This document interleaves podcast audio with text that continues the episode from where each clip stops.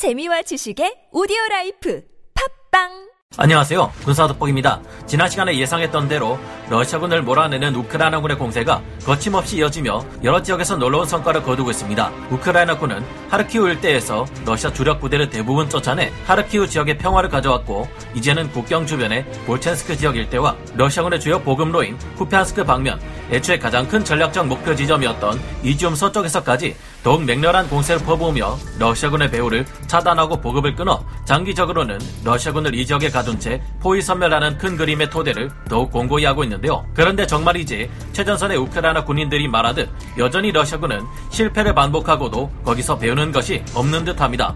불과 얼마 전 지난주에 러시아군이 세베르도네츠크 축선의 서쪽 빌리오 리브카에서 도하 작전을 시도했지만 며칠 전부터 이들의 움직임을 정확히 파악하고 있던 우크라이나군의 반격에 의해 무려 한 개 여단 급 장비들이 박살나고 정확한 우크라이나군의 포격에 의해 1,500여 명의 러시아군 사상자가 발생했다고 말씀드렸는데요. 이 피해는 러시아군으로서 단일 전투 사상 이번 전쟁 개전 이래 최대 규모의 피해였고 정상이라면 이 같은 실패를 되풀이하지 않기 위해 다음에는 좀 더 성공 가능성이 높은 전략을 실행하는 것이 맞을 겁니다. 그런데 이번 주 러시아군이 똑같은 전략을 그대로 똑같은 지역에서 또다시 반복한 결과 또다시 엄청난 수준의 피해를 발생시킨 것도 모자라 이제는 도저히 징집할 병력이 없어서 돈바스 지역 여성들까지 징집해서 패배가 불보듯 뻔히 보이는 이 지역으로 같은 실수를 되풀이하도록 투입시키고 있다는 충격적인 소식이 들려오고 있는데요. 왜 이런 이해할 수 없는 일이 벌어지고 있는지 좀 더 자세히 살펴보겠습니다. 전문가는 아니지만 해당 분야의 정보를 조사 정리했습니다. 본의 아니게 틀린 부분이 있을 수 있다는 점 양해해 주시면 감사하겠습니다. 현지 시각 5월 15일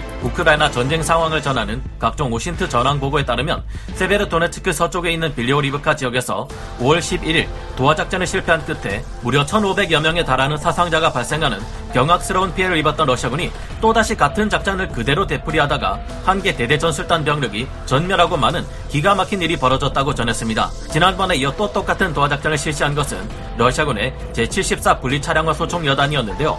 알려진 바에 의하면 이 여단으로부터 차출된 대대 전술단 병력은 원래 규모인 1000명 수준의 절반 정도에 불과한 550여 명에 불과했다고 합니다. 재정비를 거친 후 차출된 병력이 이 정도라면 이 지역의 다른 러시아군 병력들의 피해가 얼마나 심한지 알 수 있는데요. 그런데 이번에 또 실패가 뻔히 보이는 똑같은 작전을 실행한 결과 이 550여 명 병력 중에서 또다시 485명에 달하는 사상자가 발생했고 이처럼 거의 90%에 달하는 피해가 발생하자 부대 전체는 빌리오 리브카 지역에서 아예 사라져버렸습니다.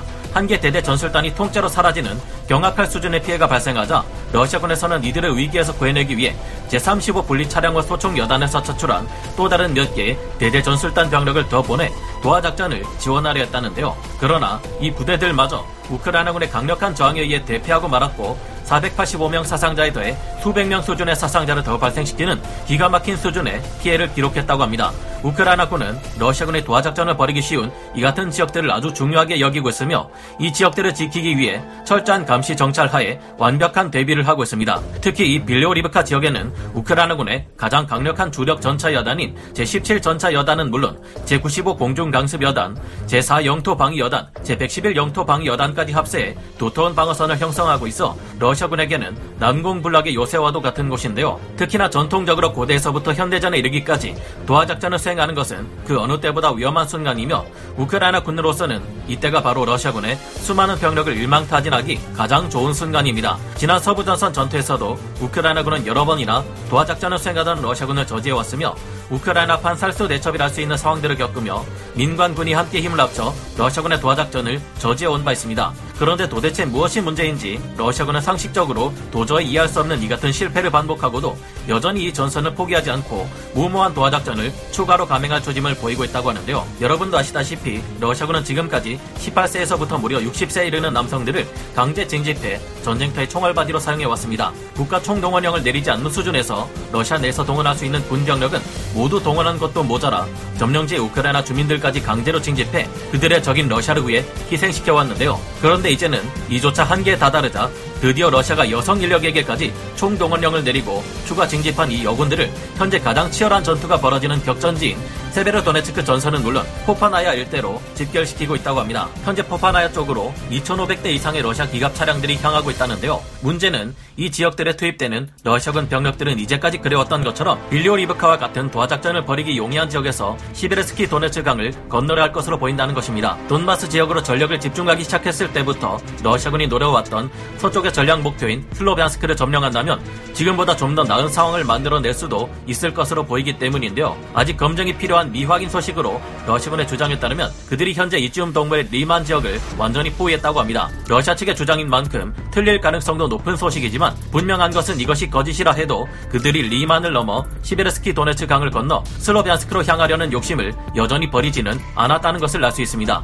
그러나 현재 알려지고 있는 것처럼 우크라이나군은 하르키우 북부와 동부 지역을 시작으로 점차 자신들의 영역을 넓혀가고 있고 도하작전을 계속 시도하며 안 그래도 지치고 부족한 전력을 회복하기는커녕 피해만 더욱 빠른 속도로 가중시키고 있습니다. 미국 전쟁연구소 ISW에서는 우크라이나에서 러시아의 움직임에 대해 다음과 같이 분석하고 있습니다. 러시아군은 도네츠크와 이지움에서 우크라이나군을 포위하기 위한 목표를 포기했으며 이제는 목표를 좀 더 낮게 수정해 루안스크 주를 점령하는 것에 초점을 맞추고 있다는 것인데요. 현재 의 러시아군은 전투에 대비할 수 있는 예비 병력이 고갈되어 버렸기에 러시아군 사령부는 민간 군사 회사들과 대리 민병대들을 포함한 많은 다른 요소들의 병사들을 표면상으로 정규군 부대와 해군 보병으로 통합하도록 강요했다고 합니다. 현지 시각 5월 16일 밝혀진 오신트 전황복에 따르면 우크라이나는 포파야나 전선의 러시아군이 전력 손실을 크게 입었고 독립작전을 수행할 능력이 부족해져 이제는 공수부대와 민간 군사기업을 동원하고 있다고 밝히고 있는데요. 이 지역의 일부 부대는 심지어 전력이 원래 전력의